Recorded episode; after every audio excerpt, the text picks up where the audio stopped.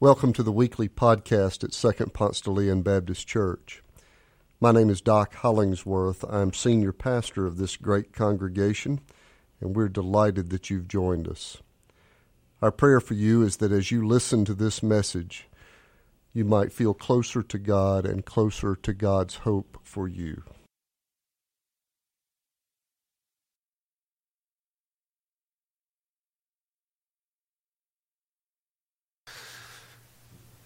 Throughout the season of Lent. From now until Easter, I'm going to be preaching from the book of Jeremiah. The prophet calls the people to repent, and so it's a wonderful theme for our season together. But it's such a large book, just the Sundays of preaching from Jeremiah certainly not enough. So on Wednesday nights at 645, there will be a Bible study on the book of Jeremiah. I hope you'll tune into that as well. But we begin this series and our Lenten season together listening to the words of Jeremiah in chapter 3, beginning in verse 25 and moving through chapter 4, verse 2. Let us lie down in our shame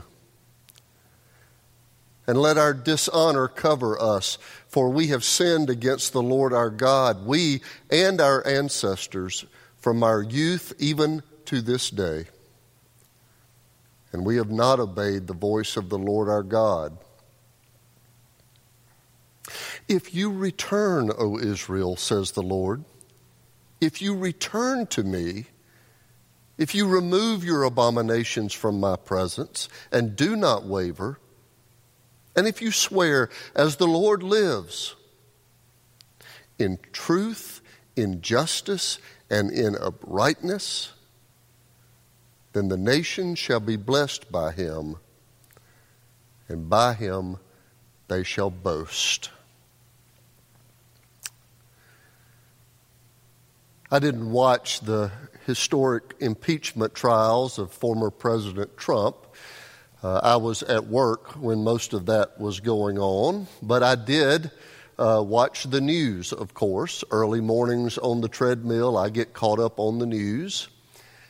And I have a personal discipline of watching uh, news from two different news sources uh, with different bias so that I might not get caught up in that vortex of listening to one voice only.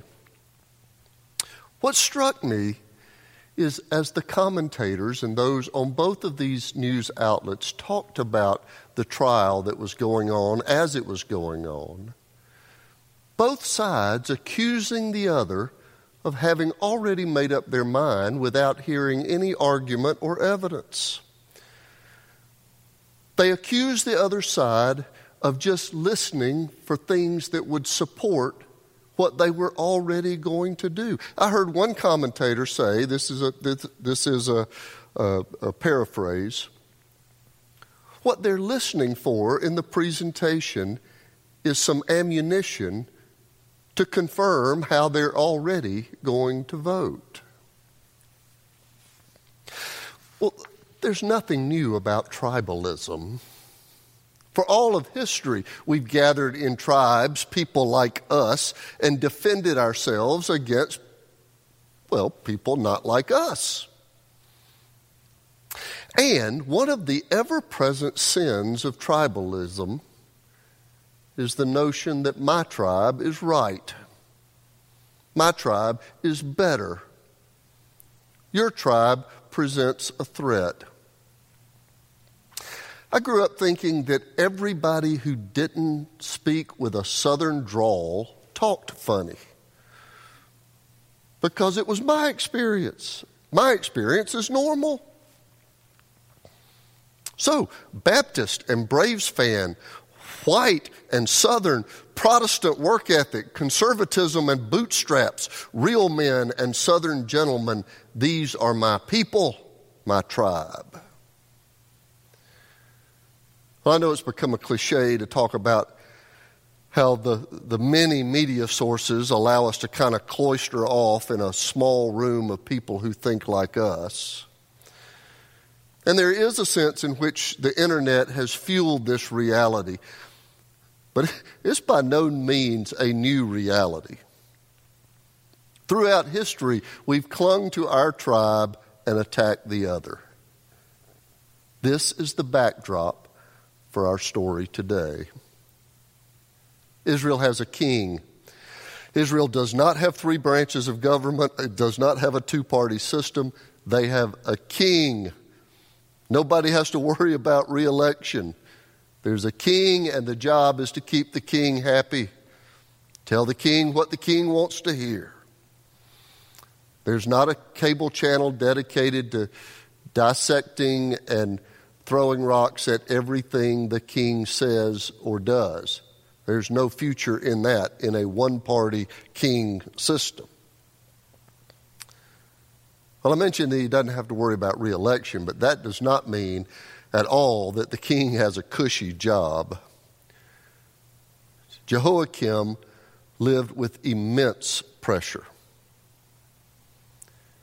Babylon, to the north of King Jehoiakim and the Israelites, Babylon has imperial ambitions and they are aggressive, aggressive and they are trying to press into the land of the Israelites. The Egyptians to the south are desperate to keep uh, Israel as a, as a buffer, but keep them safe from the aggressive Babylonians to the north. And as the grip of Babylonian pressure tightened, the Babylonians exiled one of the king's sons. The other son, Zedekiah, presided over Jerusalem in the midst of all of this unrest and turmoil and threat. There were temple priests whose job it was to tell the king about the will of God. Problem is, the temple priests were on the payroll.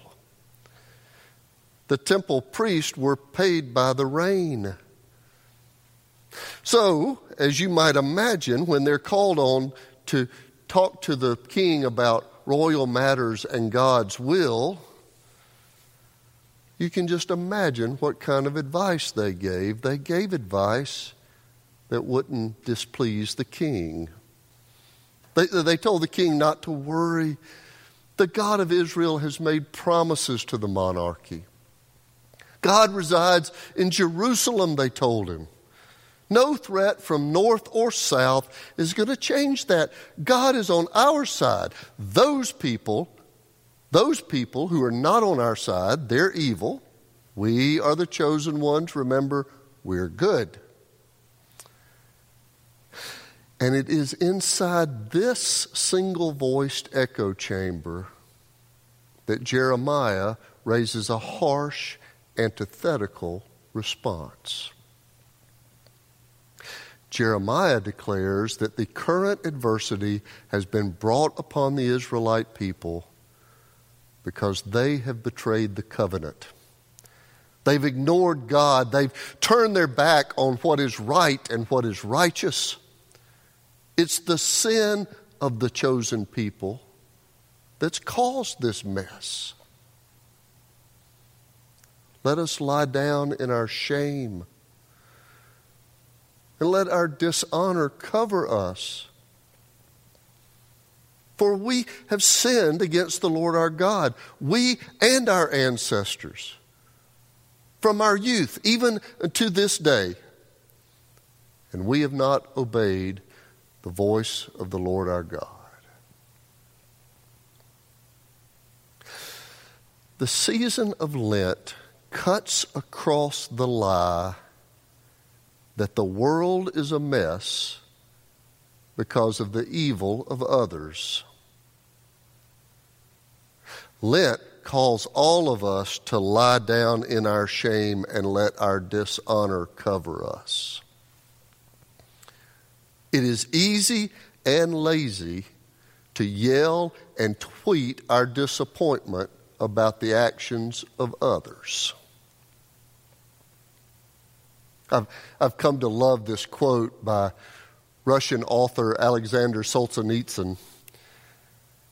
If only there were evil people somewhere, insidiously committing evil deeds, and it were necessary only to separate them from the rest of us and destroy them. But the div- line dividing good and evil cuts through the heart of every human being. And who is willing to destroy a piece of his own heart? The Israelites had constructed a narrative. We are the chosen ones of God, us good. The Babylonians are the aggressive evil threat, them bad. And the prophet, the prophet challenges the lies of the culture. Not by flipping the narrative, not by saying the Babylonians are good and the Israelites are bad. Only in B Westerns do you have white hats and black hats where there's people who are all good and all bad.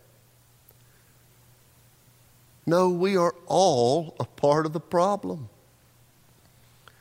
It's our individual betrayal, our participation in corporate systems of oppression, our conscious sin, our unconscious bias, our betrayal of God's claim on our lives.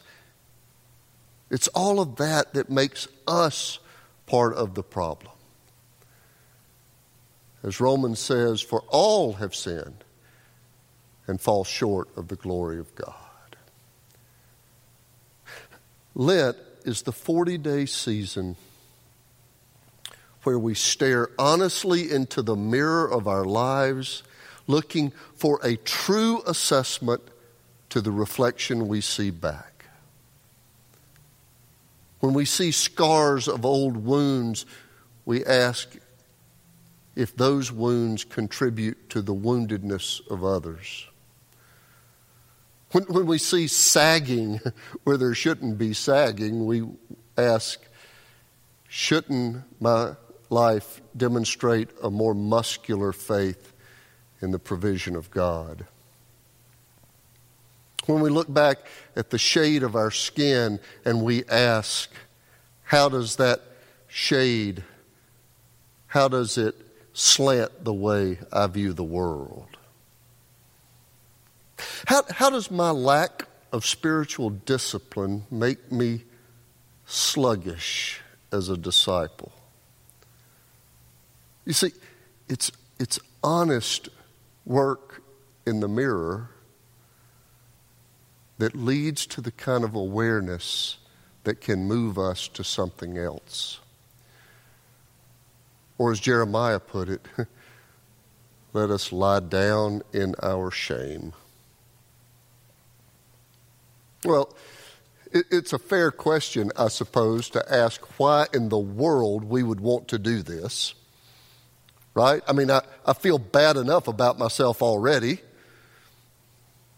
Every billboard, every cultural message is telling me that I don't measure up, that I'm not enough.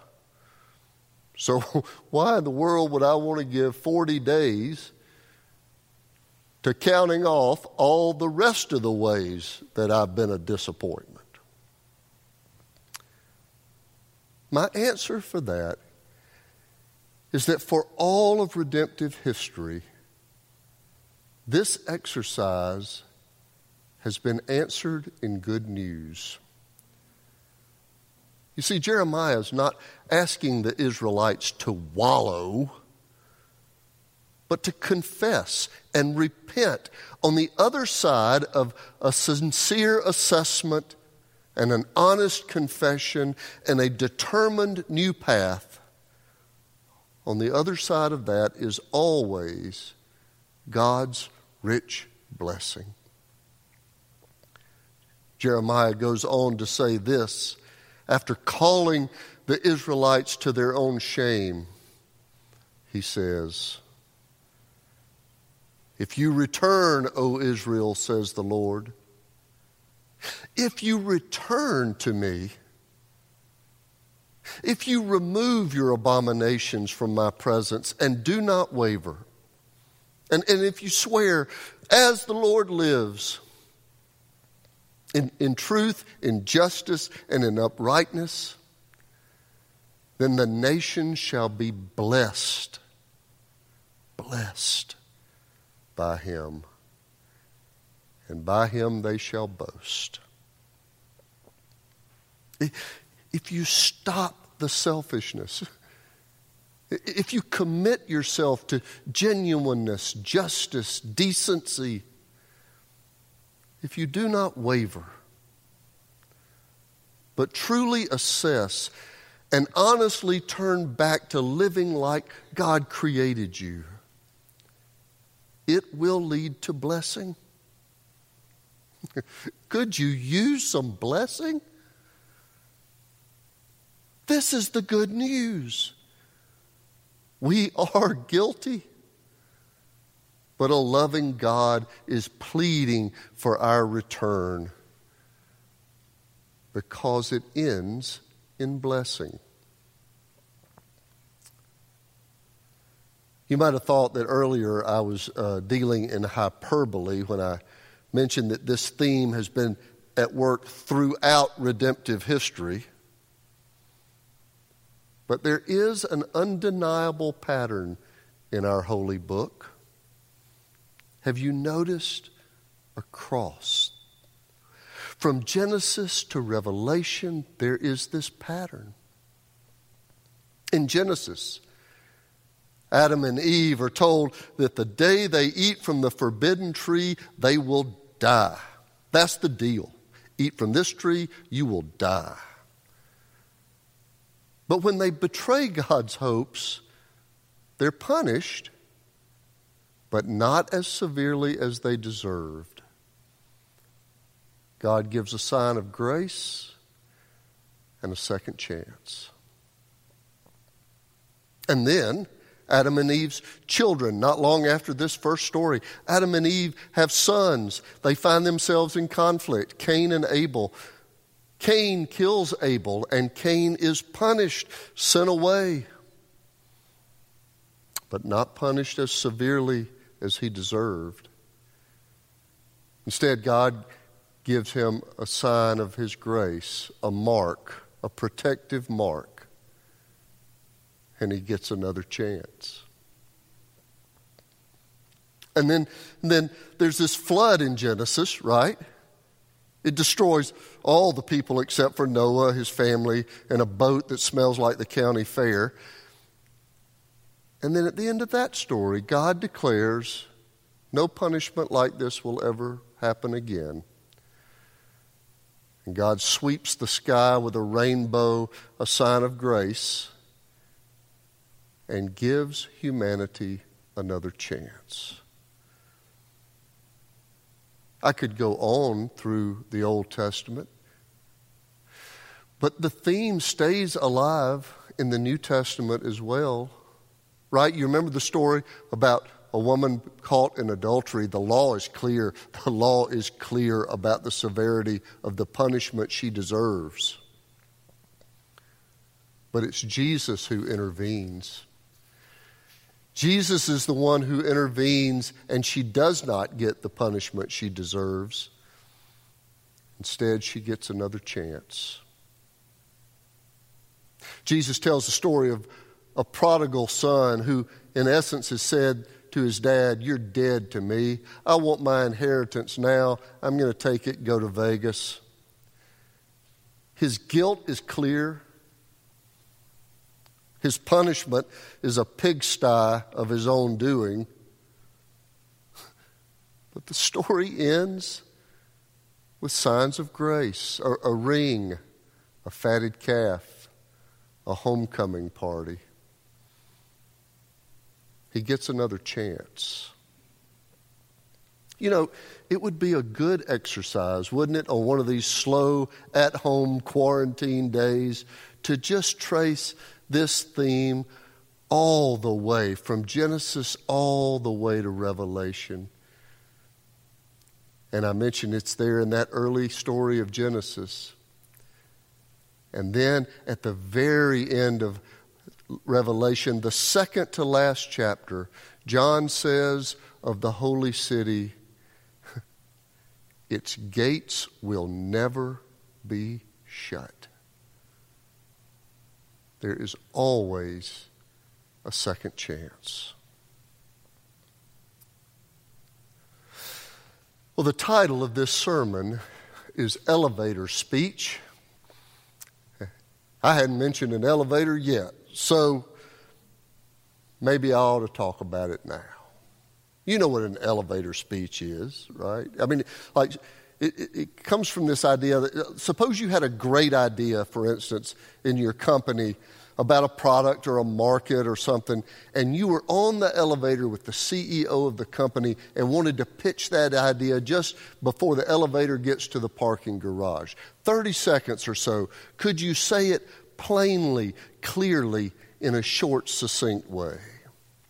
Or, or suppose you had a really complicated job, like in information technology, and had to explain it to somebody who has trouble working the remote control. Could you, in just short, clear, concise statement, explain what you do? So, in a lot of different contexts, people have been challenged to create an elevator speech, a, a way of explaining, uh, no matter how complex, a way of explaining as succinctly and simply as possible. Well, here is my elevator speech on why we observe the 40 days of Lent before the celebration of Easter. God loves us enough to give us freedom, to let us go, to follow our own appetites, our narrow tribal instincts, our unrelenting selfishness our insistence that other people are the problem. Our betrayal leads to punishment, most of it self inflicted. And God loves us enough to never let us go. The gates will never be shut. God always gives signs of grace arms wide open, beckoning us home.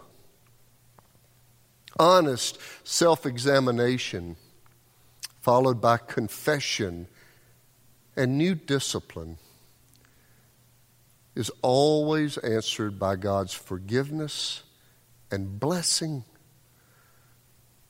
God is giving us another chance as we've already heard together in this time of worship. If we confess our sins, God is faithful and just to forgive us our sins and cleanse us from all unrighteousness. That is good news indeed. Thanks be to God.